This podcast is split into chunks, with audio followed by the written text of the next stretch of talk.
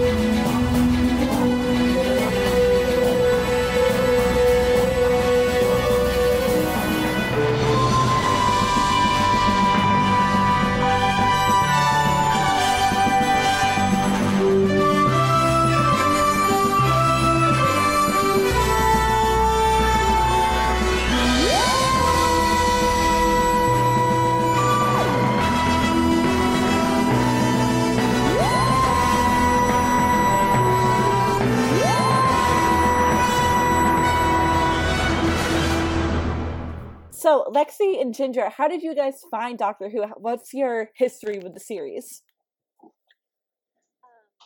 Um, I got introduced to Doctor Who when I was a bit younger, and so my family members were watching it, and my mom remembered watching it when she was a kid, and so the reboot came up, and we all just kind of jumped right into it.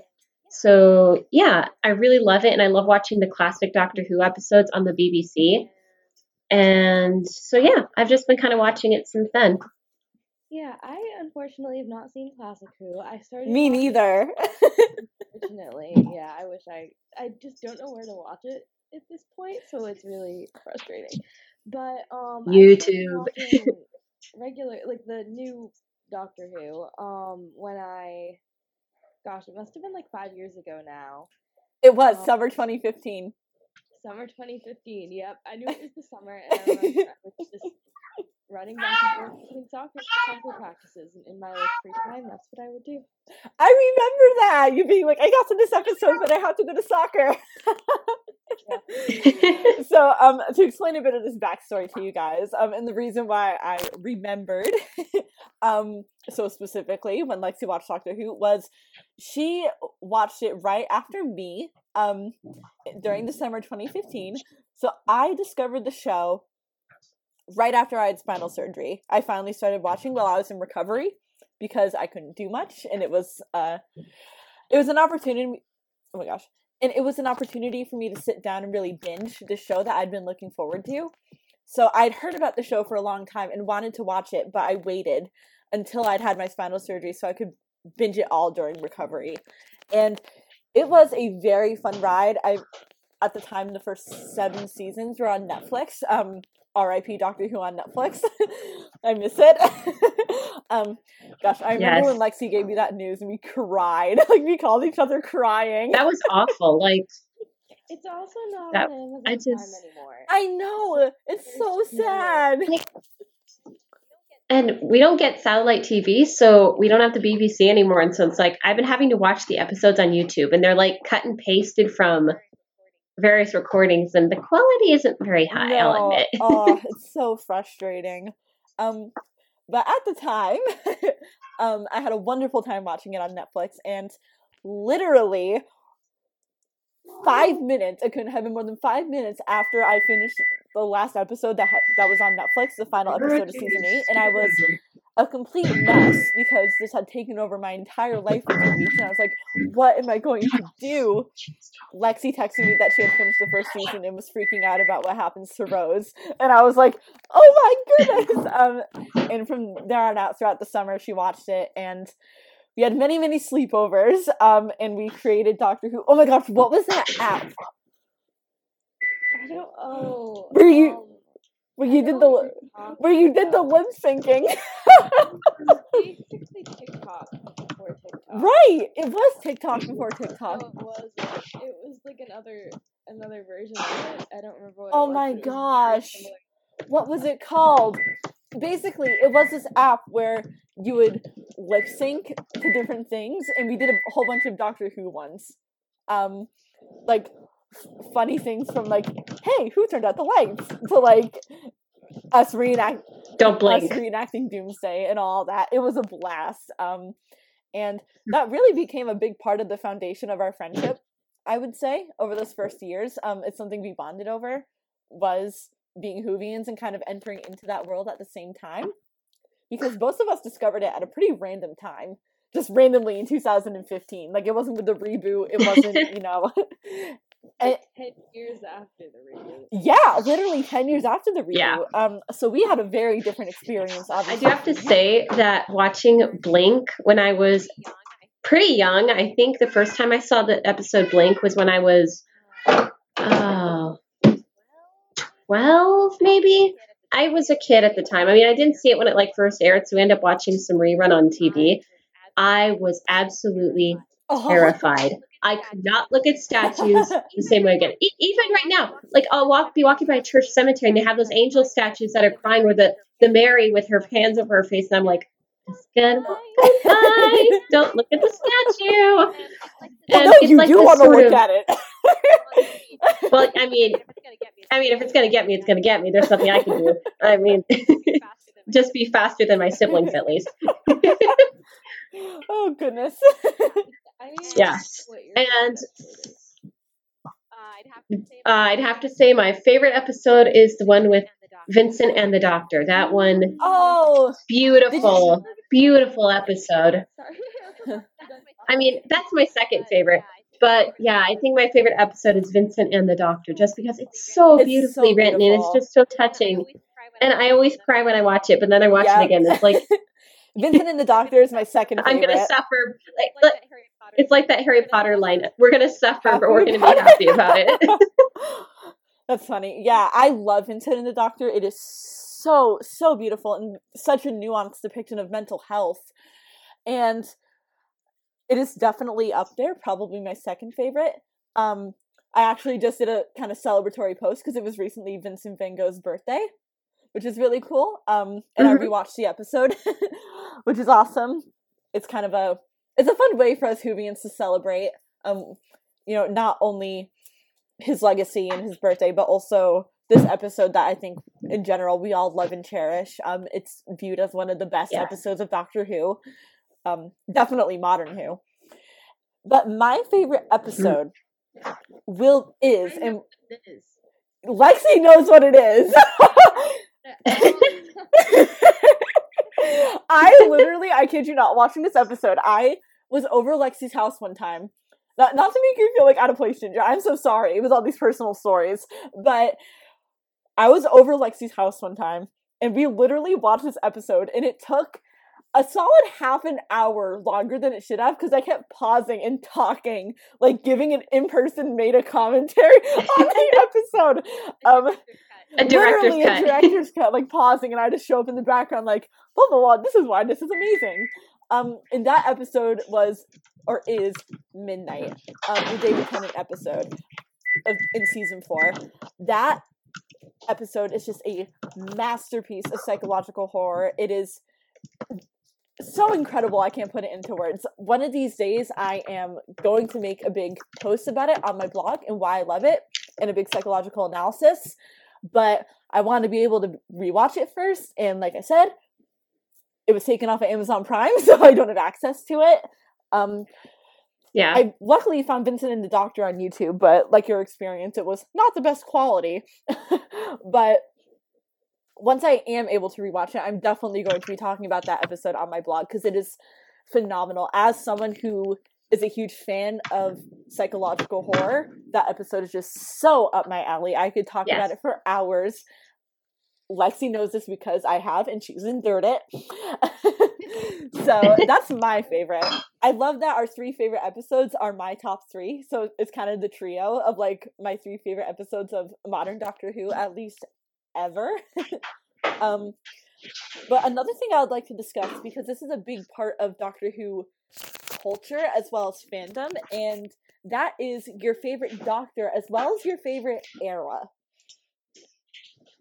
Because there's so much change with the show. We're constantly, I mean, having new showrunners. We switched from Russell T Davies to Moffat to now Chibnall, and we switch our main characters. We, you know, the Doctor regenerates. We get new companions, and in doing so, it creates different eras of the show that have a different feel and style to them which in some ways is very cool, but also every fan tends to have their favorite. so I, for one, am a, to- am a total Russell T Davies girl, and I specifically love the Rose Tyler era, seasons one and two. And I know Lexi, you're a big Ninth Doctor fan. Yeah, nine and ten. My favorite episode is actually a ten episode, which is weird because Yeah. Nine is my favorite Doctor, but my favorite episode I think is actually thinking about this again, Doomsday. I love Doomsday. Yes. Just the emotions of it are so heightened. Like that's Uh. the one that makes me cry the most. Yeah. But um, yeah, I don't know. I feel like nine was just it's such a different feeling than the rest. it of was. He Yeah. he had this Yeah. beautiful, quiet complexity to him, and how Christopher Eccleston played him, where he was really the post-war traumatized doctor, which is something that we don't really see in any of the other doctors. They're much more. kind of on his road to Yeah. recovery. Which, when we get to ten and eleven, I mean, ten is my personal favorite doctor. I love David Tennant, but um, but it's definitely a unique quality that we don't see in any other doctor. He doesn't have almost the confidence um in himself and his own morality that Ten does. Whereas, I mean, Ten is arguably the most assured doctor in his moral morality. Um, he is constantly talking to his companions about that and saying, "No, this is right. This is wrong." And then with eleven, we get to the complete opposite of nine, where I mean, I forget what episode it is, but I mean, eleven kills people. I don't think you can say that for nine or ten. Um, it's one of the Cybermen episodes, and people talk about that how eleven is more of a, you know, this is kind of a strong term, but monster in a bow tie, whereas nine looks more menacing on the outside. He's more hardened because of being the post-war doctor. Intimidating. Yeah. But on the inside, because of what he's gone through, he's really the softest and arguably most pacifist doctor. Ted had kind Yeah. of end of life crisis too. He did. Um, like the what's it called? The Waters of Mars. Is that what that episode's called? Uh, well, that's kind of where it's not. Waters of Mars isn't the final episode. It's the one before the finale two-parter to the David Tennant specials. But that's where it begins, where he has this moral crisis, where he tries to save the people from the expedition on Mars.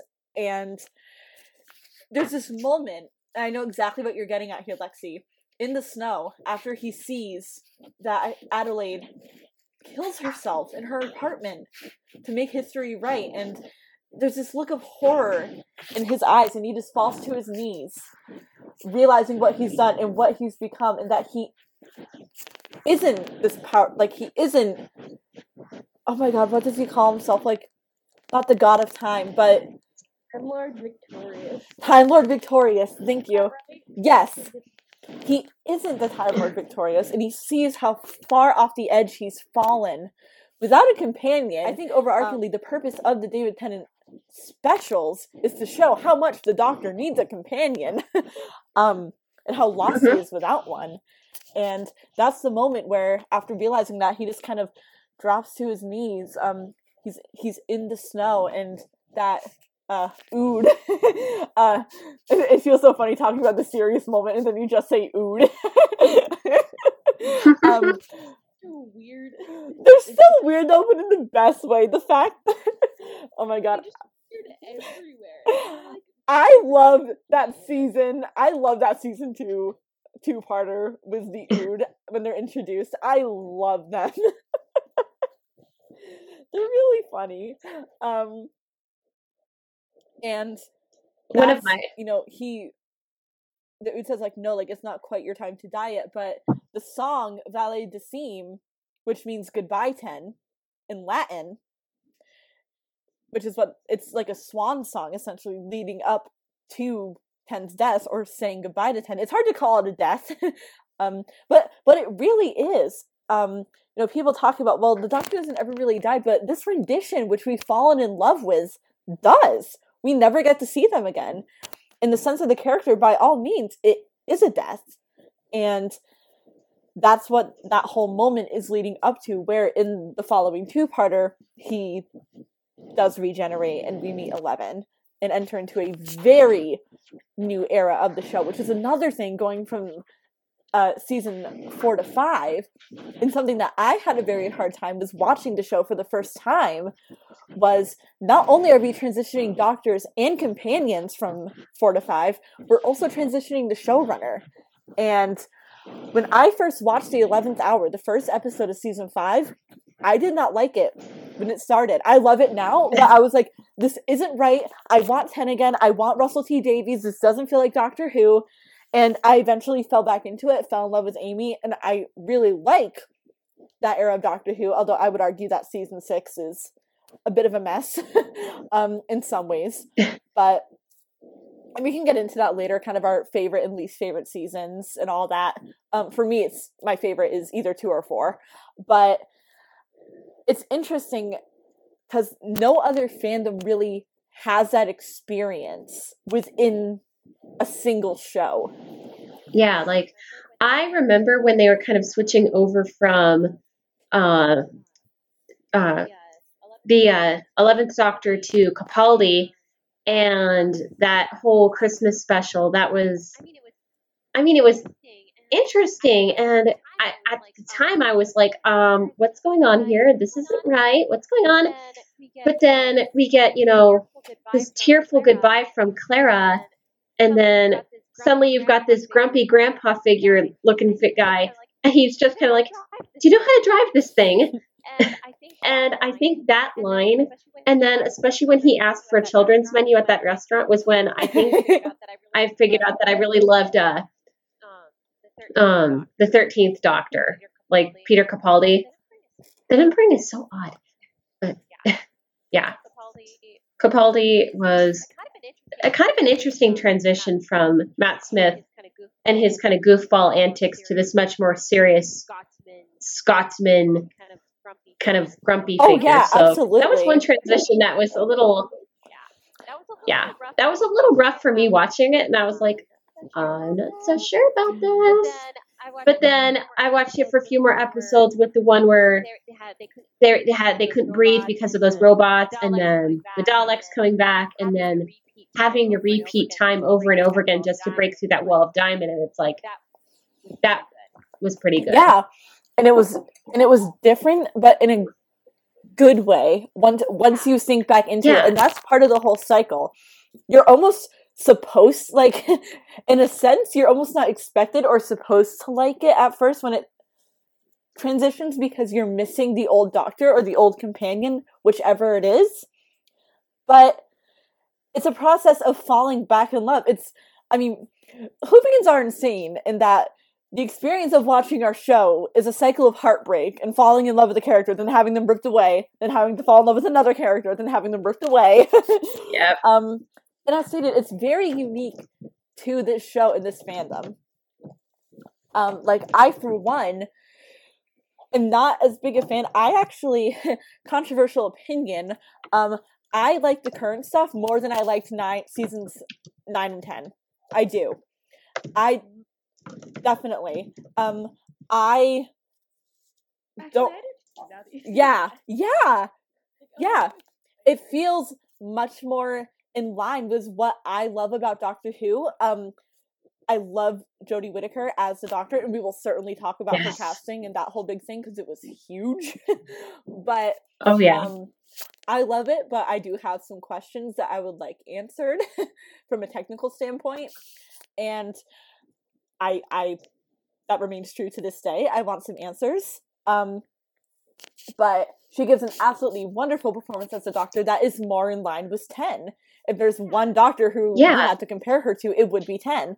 Um, And actually, re because I've seen all the old Doctor Who episodes, like the 1960s Doctor, and Jodie Whittaker, her kind of wackadoodle Miss Frizzle kind of performance as the Doctor, to me reflects a lot of the original Doctor. yeah, especially Who's. four. like the, at least the first, at least up until Yeah. four, before they could have uh, gotten to some of the other Doctors. But it was this sort of wackadoodle, this fun, zany, fun, zany outer space adventures with friends kind of thing. And while her story did start to get darker towards the end, there were some really fun episodes where you actually got to learn some things, like how the original Doctor Who was kind of created in Yes, and that I'm so glad you brought that up because that is another thing I wanted to talk about in terms of uh season 11 and season 12 and that's that these recent seasons one thing I do give them credit for is that they seem so in line with what original Doctor Who was doing more so than any of the rest of modern Who and that's teaching. Uh, Doctor Who was made as an educational program. The episodes where they went into the past meant to teach history, and the episodes where they go into the future meant to teach science. And never before has that been so prominent in modern Who. So I, I do greatly Yeah. appreciate that. And I really love a lot of the choices that they've made going back into history of Nikola Tesla, Mary Shelley. I haven't gotten to see the episodes, but even just seeing the pictures and knowing that they did that, I appreciate it. I haven't gotten to see all the episodes of season 12 yet. I have seen all of season 11. Um, season 12 unfortunately has not dropped on Amazon Prime, if I'm correct. Maybe I should check that. um, because I really want to watch it. But um, oh, Lexi, you're muted. Sorry. Uh, I was gonna answer this question. they none of them are um on Amazon Prime for free now. However, all the episodes you can buy them all. Okay. I'm not finished either, and I don't know why. I just keep forgetting to watch it, and I'm up to the last episode I watched. Can I say this or is this a spoiler? You can say it. I'll say it. Um, Jack. Jack. made. Yes! Yes. So much weirdness happened. Oh, I saw the episode after that too, and I remember being very like, that answered none of my questions. I think that could be said for like a lot of Yeah. Doctor Who episodes. It just leaves you with more questions than answers, and then you're left holding like, the What? entire story of River Song, for one. Yeah. Uh, oh god, I love her character so much, but like her entire arc is backwards. It makes sense if you watch it from like where she starts in time versus where we see her. Like then it starts to make a lot more sense. But Yeah. Yeah. Once you have it, it's really fun and enjoyable, but it is very tricky to get. It took me multiple watches to really get it down what was happening. And it's interesting because I have found that watching Doctor Who has actually trained my brain in the sense of understanding time travel and paradoxes, watching and listening to other time travel things. I mean, I'm sorry, I love Avengers Endgame, but the time travel aspects, I was internally screaming in my seat at the theater. yeah, that I just Being I, a I, Whovian. I didn't see it in theaters, and I only watched it halfway through here at home. So and I was like, you know what? No, just no. I know how it ends. Thank you, Tumblr, but you know what? No. um, but that's a very good example of how Doctor Who's influenced my mind in that way, where consuming any media where there's time travel now, I have an understanding of that stuff. It's like it shaped my brain to think in that way.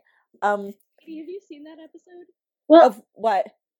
The one where I don't know the name of it. Oh no, I have not gotten to, but I found out about it. I and can't remember the name I sent either. it to you. so much weird stuff happens. I'm like, "Okay, what? But like, and I need to finish the season. Maybe we do eventually get answers.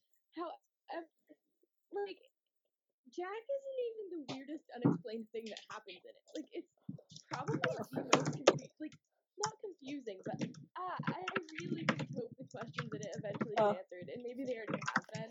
But the next episode didn't, and I think that's why I kind of stopped watching it, because I was just so frustrated. yeah. Well, that was me with Well, that was me with my least favorite episode. Like, because even though there are elements of season 11 that I really like, um, in, in this new era that we've established, don't get me wrong, there are still episodes that I'm not a fan of. And the biggest example of that in season 11 is It Takes You Away in that cabin in Sweden. I did not like that. um, and from what you're saying, Not exactly. I couldn't tell you. not not to talk about you know, and this is something because it's very episodic adventures, which I appreciate. Doctor Who is all over the place. Where even though it's a show that we love and hold near and dear to our hearts, there are episodes that we love, episodes that we I don't want to say hate, but strongly dislike. um, yeah. and everything in between. And it's Yeah. okay to talk about those, and that doesn't make you any less of a Doctor Who fan or any less of a Whovian. It's just this is a show where every episode is very unique and singular within its own, and we go so many different places and have so many different kinds of plot lines and adventures, more so than more so than most shows, that we're gonna have favorites, and there's gonna be things that we like more than others. Um, in certain kinds of episodes that we click with more than others. I, for one, really like those unique episodes without the companions, like Midnight and like Blink. They're some of my favorites. Um, Honestly, I think Honestly, I think what made Blink a little bit more terrifying than your average episode was that there was no doctor, there was no companion. It was just one person and a binder. Yeah. and this one nerd in a video store. So it's like these were the people who starred this episode were just your everyday people. It could be your big sister or your brother or your your next door neighbor, that guy in class. And that's who these people were. And like yeah. and I think that's part of another reason I love Doctor Who is that a lot of the heroes in the show, they aren't like, you know, Superman or Iron Man or super rich dude with tons of toys.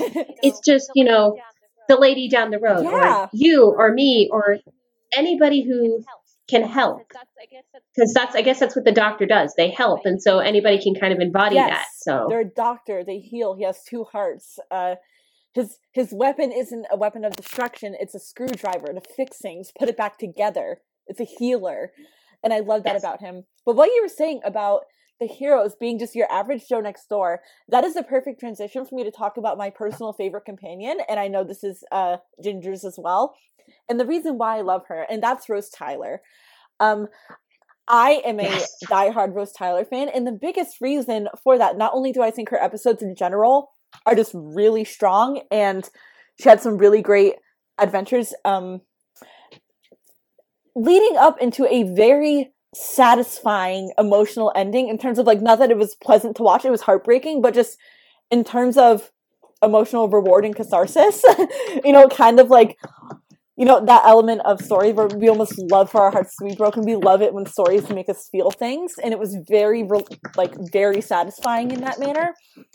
But the reason I love Rose as a companion is that she is so average in every single way. In appearance, she's average height, average build.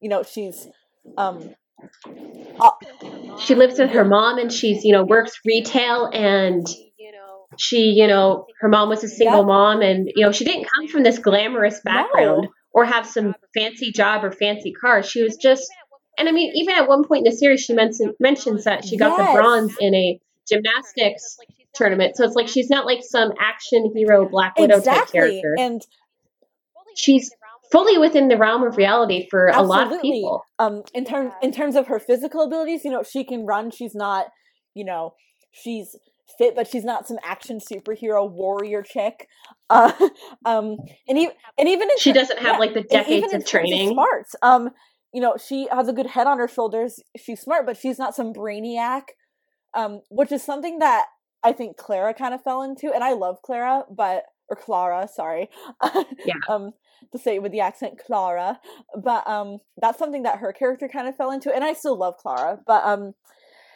that averageness about rose in every way her appearance her abilities her life It made it a lot easier for the audience to see themselves in her and as Right. companions of the doctor. and to have this character be the doctor's true foil and built up as his soulmate his you know one true partner that is so powerful to see as someone who could be rose um hmm and I love that they did that, especially with the first companion who they returned with. I think it's very, very special, and I think no other companion has quite hit that same mark that Rose has. I mean, you look at Amy, and like I Amy is fantastic, but you know she's also a five foot eleven, looks like a supermodel. You know, um, I think the closest one who hit the note was Yes. Donna Noble because Yes. it's just where Rose Tyler was this, you know, she's, you know, 20 something out of college or out of high school or whatever they have in Britain. Yeah. Okay, 19. And, you know, she's just average. But Donna is this older woman who, you know, runs away from her own wedding and isn't sure about her life so far. And she, to me, Donna Still kind of gives her parents. older, yeah, older women the hope that, you know, your adventure is not over yet. You're not, you know, just some throwaway. You can still go on these marvelous adventures and be someone worthwhile and worth talking to and worth these amazing things without having to completely, you know, change who you are or have horrible things happen to you, like a lot of other female Yes, and protagonists. also the fact that she, um, you know, she's very healthy. It's just her natural body type, but the fact that she has a more heavy set, bigger than average body type, Yes. especially you know, way bigger than average. she looks Yeah, like a mom. She like looks she like looks a like mom. somebody's she mom. really does, and certainly, you know, a far cry from the normal, you know, thin, yeah, Wave really like skinny uh, characters that you see typically. Um, I really appreciate that, and the fact that she gets to wear the fun costumes, and she's called beautiful, and it's not jokingly at all. It is completely sincere because she is. It's just challenging that convention, um, and it's done without any qualms, any hesitation, and that's something that I do appreciate about the Doctor Who companions is that they do show different body types, like you know, as someone who happens to be short, yes, like for example, Amy isn't as relatable to me. Um, you know, but that also is a body type that people have. Um, you know, very tall and Yeah. gangly, and that's important to show as well. And then we follow that with Clara, who's short and curvy. Um, and I love the variety of women and also races, hair colors, all of that that we see. Absolutely in the casting choices. and especially even in the uh, supporting characters, the amount of diversity. Like, okay, yeah, okay, fine. You get aliens with like twenty eyes and tentacles for arms. Then you get, you know, the commander of a Starfleet is this African American woman, or this, you know, dude who works on, you know, Moon Mine Base seventy three. The guy leading it is, you know, this this Asian guy, and it's like, you know, they don't go over that. They're just there. They exist as people, and they are Yeah. there. And I love that the representation is, you know, casual. It doesn't, you know, Absolutely. and that's something that and that's something that I highlighted um in our episode about the Dragon Prince, where they do the same thing, where it isn't a statement, it's just there because that's how the world is. them. We have, you know, lesbian lizards on this show. and specific instance of that that I love that felt very real, and you just never see it, which is so sad. Um, and I can't even remember what episode it was because it wasn't like a super standout episode to me. I think it was even a more recent-ish one. Um, there was a scientist character, and this was like a normal, like human, like type situation. Was it the uh, deaf the deaf woman? What was it? Was it that deaf woman who was able to feel the vibrations in the ground? I love I loved that. her. Oh my god! Like when I s- when I saw her on screen, it was like, oh my god! And they, were- I felt that way after seeing General Yes. Because it's like there's someone, you know. I was gonna say she's the Like of Doctor Who. Bring her back. it, it's like, and it's like she's awesome and cool, and it's like you know the fact that she's you know deaf is just you know this tiny subtitle of her awesome character. I want her And the- back. and the fact I don't even remember the title. that not only is she not seen as weak or anything because she's deaf, it's also shown turns out to be an advantage. That's an advantage. Not only being able to hear those vibrations from the creepy zombie, it's it's the it's the water episode two parter in season nine is when it comes up when they're trapped underwater. It's it's one of those Doctor Who does this a lot, like a confined space episode where oh we're stuck in this submarine or stuck on this spaceship and we have to fix things by you know X amount of time or else we're all gonna die. Um, I think about the Sun episode with Martha. um, with that, that happens a lot, and it's one of those episodes. And not only uh, that moment you talked about where she's able to feel the vibrations on the floor because they're dragging like the axe or whatever weapon it is. It's really creepy, actually. It's like kind of out of a horror movie. Um, I distinctly remember that moment, but also the ghost are speaking, but we can't hear it. They're just moving their mouths, and she's able to read their lips and tell everyone what they're saying. yes. I remember I was able to read their lips and I was getting the plot before Yeah. other people were, but I couldn't say it because I didn't want to spoil it. and it was awesome. I was sitting there, it was like smug. That's how I felt. Smug. And it's like Uh, I know who's gonna die oh, first. that's funny. That's a like that who are just Yeah. like in there. They, it doesn't feel like they're trying to make. That's the problem. Is I feel like when Yeah, people are 'cause- differently abled or different, I don't know, identities. Sometimes that seems like they're trying to pat themselves on the back of like, look, here's this terrible. It's story about this pandering. Person's life. It's Super patronizing. patronizing. And yeah.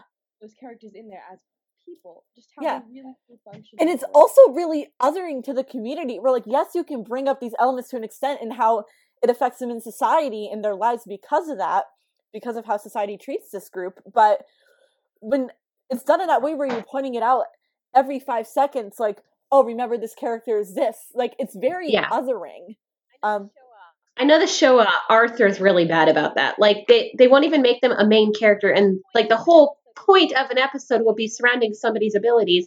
And I always found that really pandering. So having Doctor Who have this deaf lady who's able to feel the vibrations on the floor, read the lips of the ghosts, and be this complete badass is just refreshing, and it's just awesome. absolutely yes um having those little moments is definitely it it goes a long way in showing ultimately what the show is and that's a celebration of humanity because even everywhere in outer space all around the galaxies the universe we see that same reflection of humanity in different kinds of people whether it be aliens or not and it's it's very subtle but it's very beautiful because ultimately that's what doctor who is Yes. Well, it also Well, it also, to me, kind of goes to show that even though the doctor is traveling through all these really important moments in history, it shows that these everyday people, the people with disabilities, the the, the people of different ethnicities, they were there and they were important just as much as anybody else Oh, else yeah. was. And the show never like we were talking about it never panders in that kind of patronizing way that makes you feel very othered and very removed from society. And in trying to recognize that it it almost is a reversal of of the effect that people are trying to have when they say that. It it makes you feel more different more separate not normal. And, the show does acknowledge things when it's important. For example uh, I think the most notable episode with this is the Rosa Parks episode in season 11, where um, Um. Ryan and Yaz sit down and had that conversation about race in the 1960s and how they're having a different experience from the doctor and Graham because they aren't white. And it's important, but it's not done in a way where it's othering them. It's acknowledging this important part in history and how it changes their story and experience. I this is a very different track, but I've just realized I don't know this, and I'm very much wondering what is your least favorite episode? I know what mine is. I know what mine is. I'll let Kitty go first. uh, Guess. you know what mine is, Lexi. Are the monsters? Yeah, I was gonna say one word, Abzorbaloff. I like to pretend that episode never happened. Uh, as much as I love the roast, ironically, my least favorite episode falls in like my favorite season, but that's just the way it is sometimes. Um, oh my gosh, I really, really despise that episode. What's yours, Ginger? I'm very curious. My Least favorite. my least favorite episode of Doctor Who of all time, the episode I can't even watch again, is shockingly, I think it was episode three of the first season of the reboot. And the reason is because the aliens put the brain of one of their comrades, I guess, into the body of a pig. And he's terrified because obviously it's a pig body. However, I should mention here, I am extremely Yes. I am terrified of pigs. Oh my So gosh, this- I didn't even I think of that. Like a kid at the time, seeing this at the time and like hearing what they did to that creature, they, they put this alien's brain in the body of a pig. Like, can you imagine waking up in another animal's body? Was horrifying. And the animation on the pig alien thing, trying to walk on its hind legs, that I, I'm, I usually don't like to throw around the word traumatized a lot, but I cannot watch that Oh episode again. And I will never watch that That's- episode That's again. late. Se- that's late I- season three, isn't it? I think so. It was Eccleston. It was Eccleston. It was the Eccleston doctor. Wait, It was the Eccleston is it- doctor. So wait. There's another. There's an. Oh, okay, okay. I was thinking of because in season three, there's another thing with a pig man. Oh, oh, you're thinking of the one with like the 40s and like they. yeah, in New York City. Yeah, different episode. oh my God, there's there's there's multiple pigs. A conclusion: Doctor Who should not do anything with pigs. My favorite episode, I think it was in season, it was seven or eight. It was no, it wasn't even eight because it's Capaldi. But it was just so weird. It was that one, and the whole lead up to this too. I don't know the name of the episode because I disliked it so much. and I hated it again.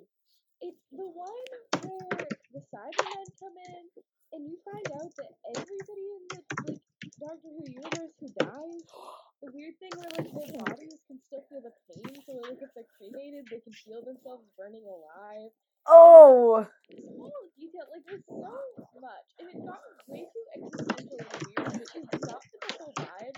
And it was super creepy, and it just like like I like creepy, this was in a way that I just hated. I remember you Yeah. texting me, freaking out about that episode. Like, Katie, I don't think I can watch this.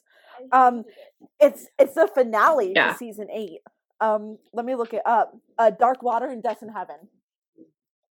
Yeah. Yeah, and it ends with uh Yeah. Clara's boyfriend Danny uh with the Cybermen thing, Yeah. Which I w- which I was. I- oh god, that, was so horrifying. Was actually, I was not a fan of his character. It did not seem natural to me at all. That is an area where I thought some diversity was a little forced. Like, oh, let's throw an interracial relationship in there, and like they didn't put the time and effort into actually making a genuine, cool character who fit organically into the story. I don't think it had anything to do with his diversity. For me, it was more just that like he was Shoe, shoehorned Yeah. romance is typically what it's called. It's like this romantic subplot that doesn't need to Yeah. be there. Like We had Amy and Rory, and they were yeah. fantastic. Let's have a companion without a love interest. Because like even Yeah. even Martha ultimately ended up getting Mickey. which that I didn't mind. I thought that was a weird little cameo, but like I kind of liked it too. I kind of liked it too. just it was fun. It was like, oh, so these two characters who you never really saw meet or in Mm. well, they met, but I guess they didn't really interact a lot. It was just kind of a fun little thing to throw in there. Oh, I love kind of going. we should talk about Mickey's character arc. everybody Was just what? Oh, I mean, uh, I was gonna say we should talk about Mickey's character arc, but what you were referencing, uh, I love that episode not only because it's very emotional as he's saying goodbye to everybody and saying goodbye to Donna, and that's before right before he goes off alone, but. Uh, I love it just for the fact alone that it gave us the classic gif of David Tennant standing in the rain. it is a Yeah. it is a wonderful gif. It comes in use many a time. yeah. But Just the- that when he re- revisits everyone, that's another part where I just like cry every time. oh, me too. I think the ones that I cry the most at are like you said, Vincent and the Doctor. Obviously, Doomsday. That's number one. Um, and then actually, weirdly enough, when Eleven leaves, Eleven wasn't my favorite Doctor. I think he's my third favorite, and then um, uh, uh thirteen, and then twelve. Yeah. But when he left, the way it ended, of like it was like this Amy Pond good night thing, hmm and it was just like the bedtime Mm, stuff. Like, yes. ugh, Yes. it was so. Uh, that wrapped up his timeline very well. I love it. Although I didn't like that Karen Gillan was so obviously in a wig. Oh, I don't know. Oh my god. Look for it next time you watch that episode. It is so clearly a wig. Like not even just like so it looks different as it is because her hair is super long and straightened. It doesn't have the slight wave to it that it normally does. But it is so obviously a wig because she had shaved her head to play Nebula. Yep.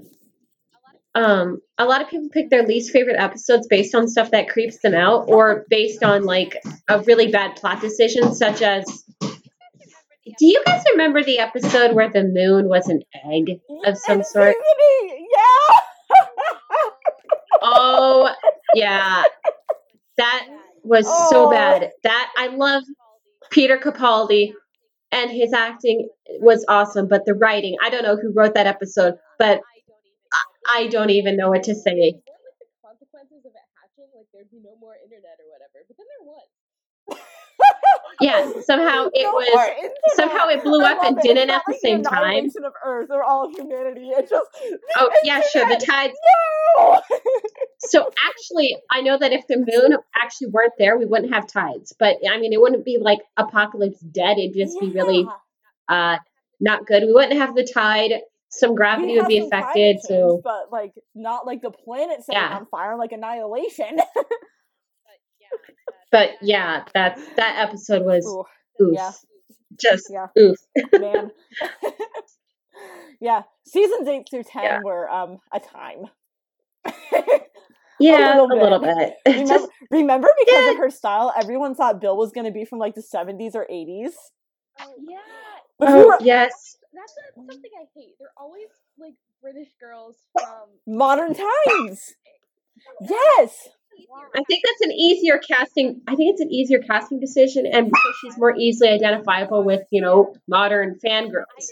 So it's like I I'd be I'd be easier to identify with like a 22 year old from Great Britain than with a 22 year old from the 17th century, you know, Wales or something. Still, I don't know. Like I, I would have. I mean, I'm a huge fan of Victoria and Clara, and I would have loved to see her in the TARDIS. Um, what what happened to her s- upsets me so so That much was to this day because I was really hoping for that. Think of all the beautiful costumes we could have got. Ugh. Oh my gosh, we need a 1920s companion, Yes, like a like we a do. flapper, like this sassy, like like this sassy, you know. but also the Charleston progressiveness dancing. of the 20s, they would get so along with the Doctor's sensibilities. Yes, very much so. And the aesthetic. Oh my god, can you imagine if the interior of the TARDIS looked like Art Deco or steampunk or yeah? That'd be awesome. Although steampunk is more That Victorian and beautiful. that'd be awesome. I would also love to see companions from other planets and places, which that I understand more so why they can't do because having Oh, an alien consistently on the show for multiple episodes as the full time companion is going to get expensive. But it would be very fun to see, even temporarily. Um, we have had aliens as a companion, but they've in old Who, but they've always been humanoid to to avoid that. Mhm. But I still think that a, a companion from a different time period would be very refreshing. Um, and I- and I do understand Yes. keeping it in England as well, just kind of honoring the show's heritage Yes. because it's such you know a gem, um, a cultural icon of the United Kingdom and of England specifically. But I mean, we already messed around a little bit, like. We had a Scottish companion. um, e- even things like that like even if it's something as small as like having an irish companion and staying in the uk like little things like that would be very refreshing where it's not just always london i mean i actually like the new companions because they're northern. So they're at least a bit regionally they're- different. Yes, like a, a lot of my family heritage is Scottish, so it's like ah, I feel like how the new companions is a group, which is kind of. I mean, Yeah. I guess It's like realized before, but like Bridget Well, in classic Who, in classic Doctor Who, the companions were actually a group. Like the original episode, like from the very beginning, there was two teachers and a teenage girl, but the teenage girl was the doctor's granddaughter granddaughter, so she didn't really count. Yes, But yes, you had these two teachers, and I feel like we need like a, a really good combination of companions to be like one person from like the Victorian era or the the the twenties, and a modern school teacher, and then you know the average person, the average Joe or Susan. And that dynamic would be really funny because they'd be learning from each other, but also teaching each other things, along with teaching the doctor the lessons. i'm curious who is your favorite companion of the current three Oh my. Oh my gosh, honestly, Um, um, I can't really pick. They all just really gel together. Honestly, I feel like as a group, and they're just like. I'm trying to figure out a good way to word this, but I feel like I'd need to rewatch um from where Yeah. they came in because I feel like I started watching the new season and I didn't entirely remember like their whole plot lines. Like I didn't Mhm. I remember the gist of it, but Yeah, I can. Uh, Sort of like I can get on sort that. of like Yeah, I think get on that, but yeah, I think if I had to pick a I'd favorite of the three, I'd say it's Just Yasmin. Same. Just because I can really, kind of really I can identify j- with kind of really identify with the ton of siblings, big family, kind of chaotic, and a mother who's a, apparently a mother who's afraid of apparently afraid of spiders, and spiders. That- that Yeah. because that that actually does have something to do with the plot. Yeah. So you Yeah. know, I am a big fan of Yas too. Um, partially because I just tend to like be partial to the female companions in general. um, although I, I must say I adore Rory with all my heart. But yes. h- how many times did he die again? but Uh, almost as much as the doctor. Not sure if we can count it on one hand. Um, Honorary Time Lord. Honorary Time Lord honestly, status. honestly, and a Roman centurion. oh my gosh! As little side tangent, as an Italian person, that joke was one of my favorites in the show. When Amy was like, "I read about the Roman Empire in school," she's like, "I got points off for my essay in the title, Invasion of the Hot Italians." I'm like, "Yes." I love it. that that was so funny because it's like that is such like a middle school girl thing to do. Like I know, or even early high school. Like let's oh, so great, and you and you could just so see little Amy doing that too. Oh, I love it. yeah. but um, actually In have ter- a different opinion of the new companions. I like, and I can't even think of his name right now. It's been such a long while since I've watched this, and I hate that. The older Graham. yeah, I love Um, Graham, and I I was think actually going to clarify that in Gra- terms of it's- writing, Graham. like personally, like it's yes for me, like in terms of who I like, but cri- but critically, in terms of writing, I think Graham is by far the best. Yeah, I think it's something. Yeah. to do with- I also like the like different age representation. Yeah, fun, and like we Yes. get it, and he's just a part of them, and like I think Mhm. that's something that's not Mhm. done a lot. yeah, and Yeah, He- and there's yeah. no jokes about him like not being able to keep up like old man or anything like that. And he's really funny. Uh He's just sort of like the the dad figure because now that you know Jodie Whittaker's doctor is much younger, it's like you know somebody's got to be the adult around here. So absolutely. absolutely. put on a sweater. Yeah, I like having the younger and older, just that dynamic. Something about it is really fun without being cheesy the way they do it. So it's Yeah. really like it's like just a family, like, like Yeah, And it creates that diverse array that you want of people bringing different things to the table. Like Yaz is bringing a much more strong-willed, level-headed kind of quality, like almost Ravenclawish quality, you can say, to the table. Um, and then we have Ryan bringing a bit more, almost. I don't want to say like physicality, but like he's very bold. He acts. He's a Gryffindor. um, you know, and we see that both aid them and disservice them on their adventures on the show, but he brings that to the table. Um, and I do love that he's fulfilling that role, and he does have a physical disability. Um, I believe it's called dyspraxia. Correct me if I'm wrong. Um, but the the disability that he has, I think it's very cool that they give him that, and that's something that I certainly have never seen in a character. And I'm sure that people who have that condition, it's very meaningful for them to see that in Ryan, a full time companion running around with the doctor. Um, so they all bring this different quality to the table. It, it's you know what it is. It's almost like, and tell me if you agree with this. It's almost like Yaz is the head and Graham is the heart, and I'm not sure what Ryan would be in that case. but but um, I definitely get those vibes from Yaz and Graham. Though. Unfortunately, Um, Lexi had to go. Um, she had another commitment, and we ran a bit overtime. Um, so we'll miss her for the rest of the conversation, but it'll be Ginger and I from here on out. Um, and we were super glad that Lexi was able to be here.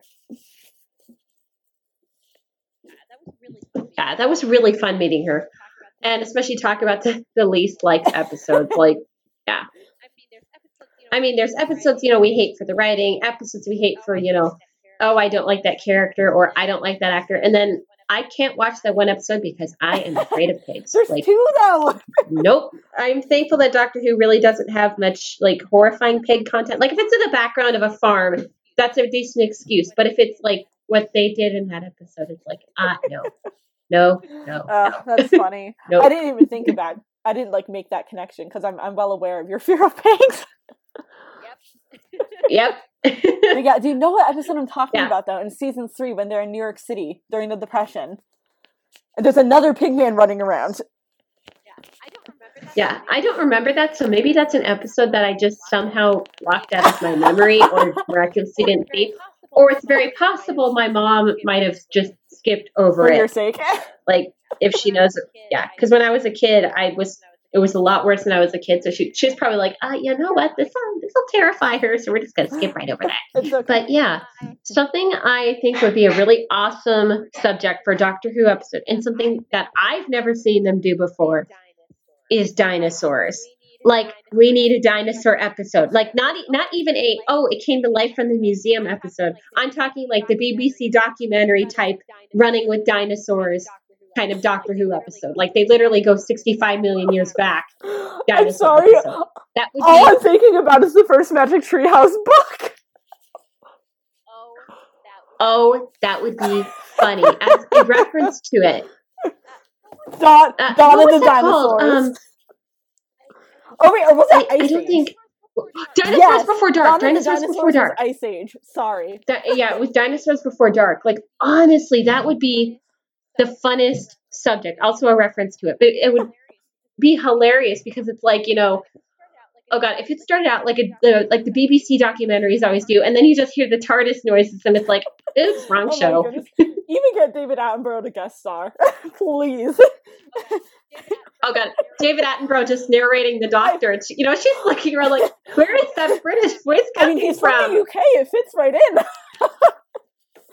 oh my goodness, that would be prime. And here, and here we see the Time Lord out of its us natural for season 13, habitat. Doctor Who. We have wonderful tra- ideas. Time Lords are sociable creatures, and this one is no different. And it travels with several companions through the wilderness of the Mesozoic. And here we have three humans native to Britain running around with a wild Time Lord. they all seem They highly seem to have concerned. pack of some sorts.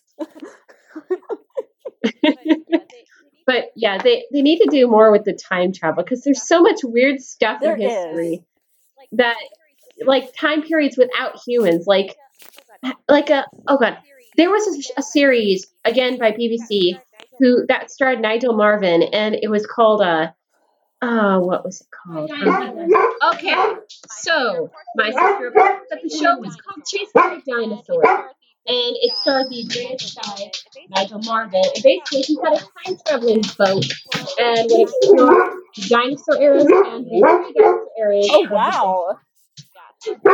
yeah, so I feel like those were really popular. Like when I was a kid and back then, I feel like that would be a really fun reference to do in Doctor Who, just because the whole BBC thing and the history and the time travel. It's like, need a dinosaur episode. Come on. I mean, there was dinosaurs on a spaceship. But yeah, how about a time lord with dinosaurs? Oh my gosh, dinosaurs on a spaceship. Becky Yeah. Leslie has a love for that episode, even though it's so cheesy. She immensely enjoys it for what Yeah, it is. So I that- wish she was still on here to talk about that. But It's- oh my gosh, what an episode featuring Filch. Yeah. And who also played Merlin in Troll Hunters. So yeah, he's Yes, oh my god. and he's and Game really, he's as such Walder a good dude. Oh my god, he's one of my favorite one of my favorite actors of all time. Just everything he's in, he just embodies his character so well. On my previous topic, I really think that a couple more historical episodes would be awesome. Like there's so many things that haven't been covered. Like I, again with the dinosaurs, but also with places like you know the Aztec Empire or the Inca or heck Atlantis. Yeah, or African empires. I mean, we haven't even really gone to Egypt. Yeah, Ancient China. Like ancient China would be really cool.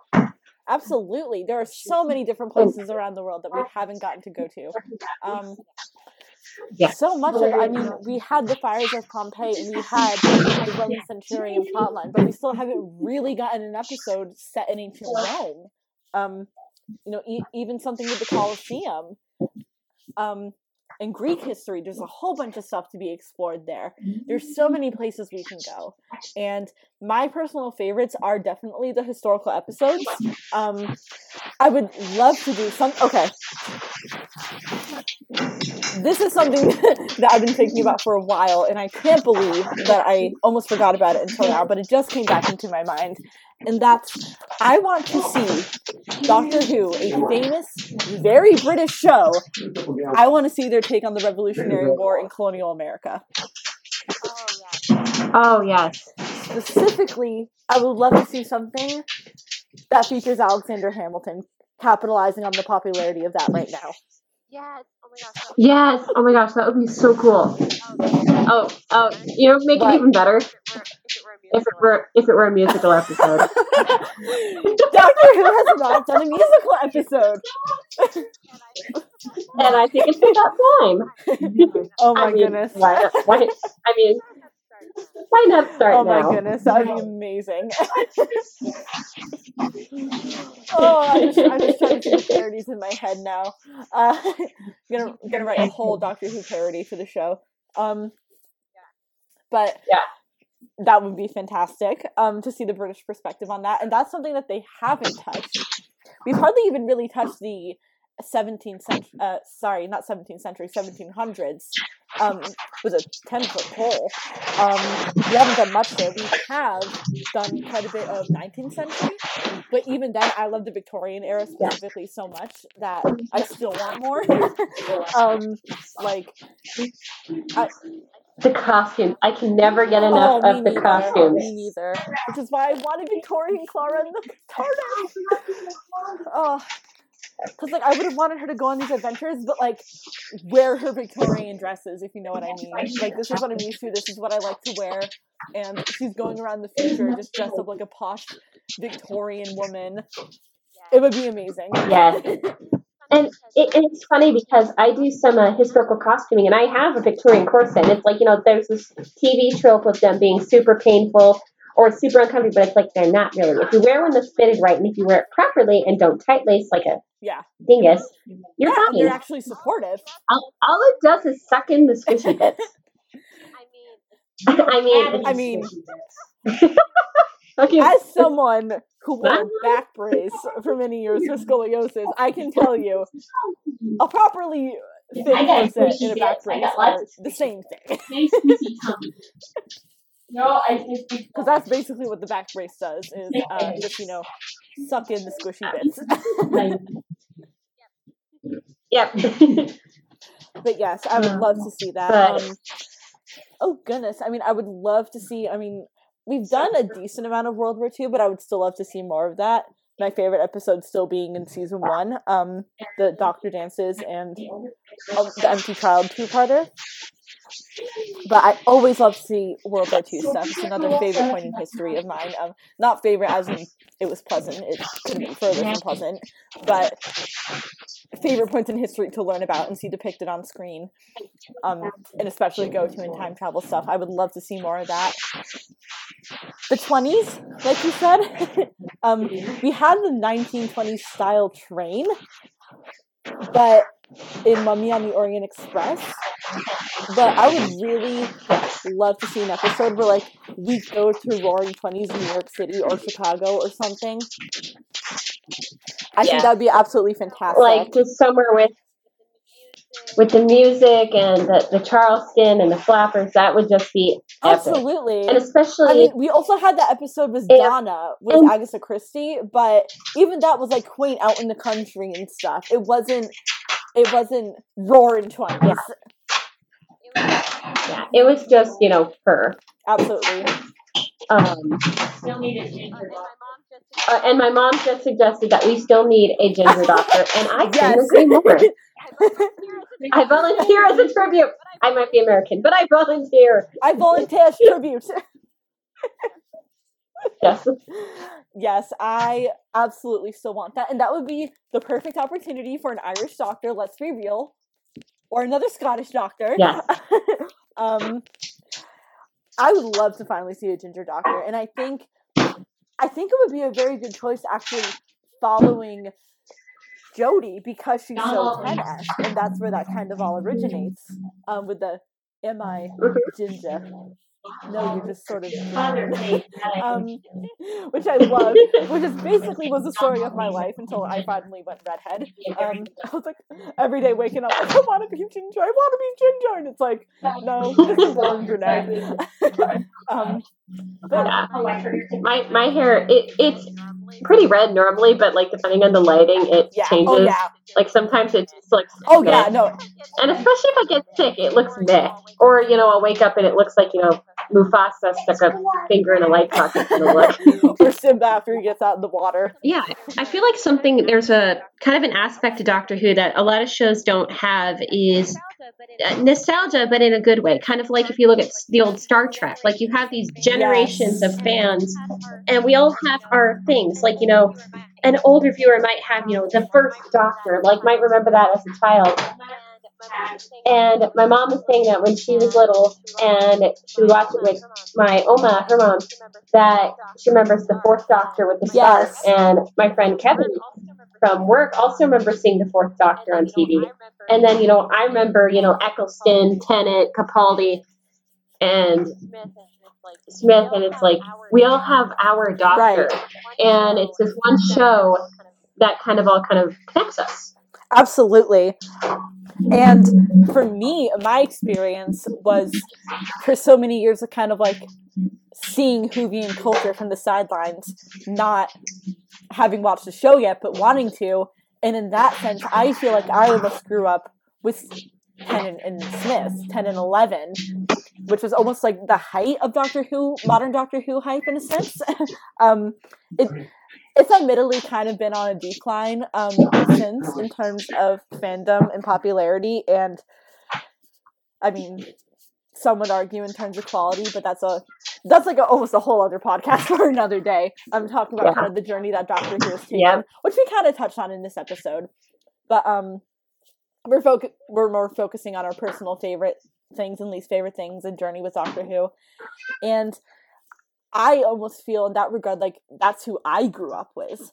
Um, because it was when I wanted to become a Whovian and watch the show and finally get into it because I knew, you know, I'm a nerd and I'm gonna love this. and that was who was on screen and that's who everyone was loving at the time. It was their adventures. So even for someone who didn't discover the show until five years ago, I mean, you think about it, that's not that much time. um, only five years in the grand scope of Doctor Who, which has celebrated its 50th anniversary seven years ago. I mean, it's incredible. Um, Almost yeah, 60 almost years. 60 years at this point. Wow. Oh my gosh. That's crazy to think about. Yeah, 2023 will be the sixth Yeah. year. And, you know, by the time I'm in my 40s, we'll have hit 75 years. It's like there's this intergenerational, like we were talking about, quality to it that because it's spanned all of our lifetimes and we've all had a connection to it, it brings people together. And that is something that very, very few people have, and that very, very few stories are able to, not people, sorry, and that is something that very few fandoms have, and very few stories are able to achieve. Um, you even think of something like Harry Potter, where even that, yes, it has this magical quality where it brings people together, but even that is very limited generationally. You talk about Harry Potter to, you know, a baby boomer, for example, someone way older, they're not going to have the connection that you do to it. It came so late in their life. Whereas Doctor Who, you talk to a baby boomer about it, and it's like, oh yeah, I remember when that was coming on in the 60s, one of the first sci fi TV shows. Even if they didn't dedicatedly watch it, it's a part of everyone's memory. And it was kind of ingrained in culture at the time too. So because it was history, and it has it has a historical and technological in terms of what it was achieving at the time. It was groundbreaking legacy beyond its story legacy of just being a good story. So it brings people of a much wider scope together, which I think is so special. And people today know what Doctor Who is. Even kids, they're familiar with it. Um, even people who aren't planning to watch it or aren't diehard Whovians or anything, they're familiar with the idea of the Doctor. And even if they don't know it's called the TARDIS, you know, the time traveling adventures in that blue box. Everyone knows that premise. It's a And cult. sound. Yes, And and the the sound. sound. Yes. I think they even touched on that in the series itself. That that whooshing, grinding sound is something recognized by people and oh yes, Everyone. absolutely. Um, and it triggers nostalgia for many. But it's it's funny that more. I think you're absolutely right. More people recognize the sound than necessarily know that it's called the TARDIS. Even. um, and certainly uh, many more people than who know what TARDIS stands for.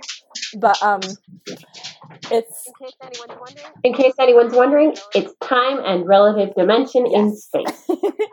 um, so it is a very special show in that regard, and I'm I'm honored. Like honestly, in the grand scope of things, being a Whovian and falling in love with the show, even though there are some episodes and eras that I'm not as fond of, um, it's special in a different way that any getting into any other fandom has been because I feel like a part of a much greater story.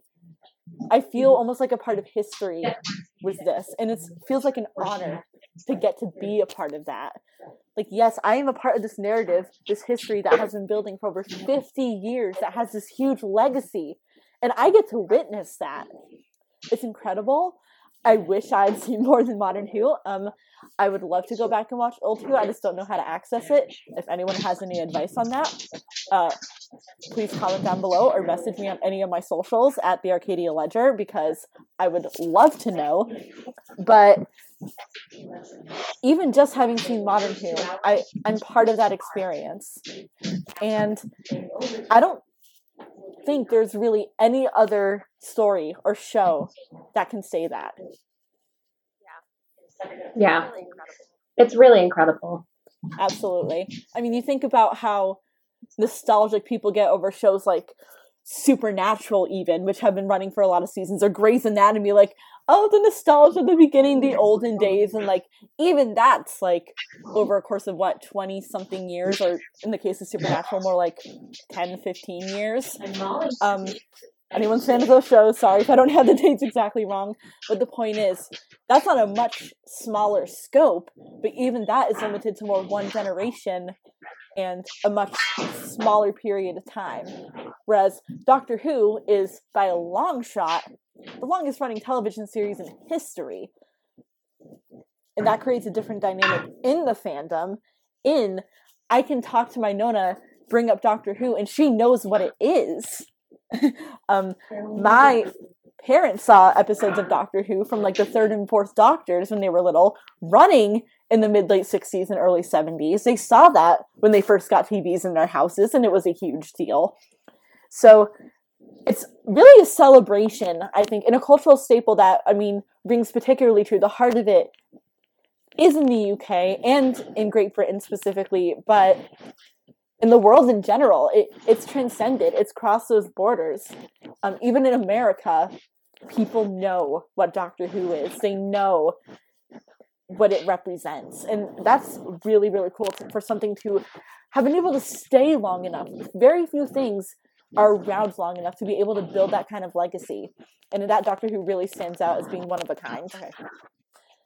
And and that'll be about all for today. Thank you everyone for joining us on this very fun, nostalgic Whovian ride.